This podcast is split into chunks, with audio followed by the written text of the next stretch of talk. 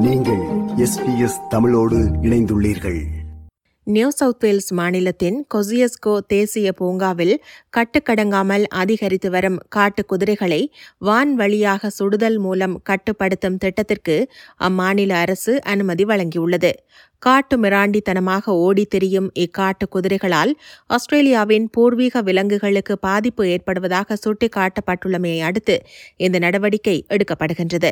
கொசியஸ்கோ தேசிய பூங்கா new south வேல்ஸில் உள்ள மிகப்பெரிய தேசிய பூங்கா எனவும் இது ஆஸ்திரேலியாவின் மிக உயரமான மலைகள் கரடுமுரடான நிலப்பரப்பு மற்றும் உலகில் வேறு எங்கும் காணப்படாத தாவரங்கள் மற்றும் விலங்குகள் ஆகியவற்றை கொண்டுள்ளதாக சுற்றுச்சூழல் துறை அமைச்சர் பெனிஷாப் தெரிவித்தார்.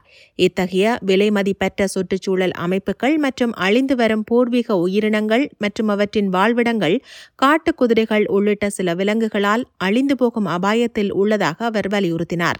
குறித்த பூங்காவில் சுமார் பதினெட்டாயிரத்துக்கும் மேற்பட்ட காட்டு குதிரைகள் இருப்பதாக நம்பப்படுகிறது. பல்வேறு கட்டுப்பாட்டு முறைகளை பயன்படுத்தி இரண்டாயிரத்தி இருபத்தி ஏழாம் ஆண்டிற்குள் காட்டு குதிரைகளின் எண்ணிக்கையை மூவாயிரமாக குறைப்பதற்கு திட்டமிடப்பட்டுள்ளது.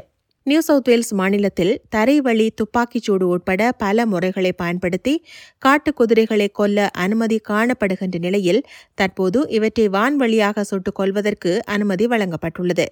காட்டு குதிரைகளின் எண்ணிக்கை இலக்கை அடைவதற்கான பாதையில் நியூ சவுத் வேல்ஸ் இல்லை என்பதால்தான் வான்வழி துப்பாக்கிச்சூடு நடத்தும் முறையையும் கருத்தில் கொள்ள வேண்டியுள்ளதாக அமைச்சர் ஷாப் கூறினார்.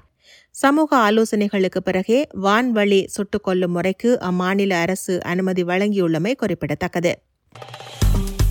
விருப்பம் பகிர்வு கருத்து பதிவு. லைக் ஷேர் காமெண்ட் எஸ்பிஎஸ் தமிழின் ஃபேஸ்புக்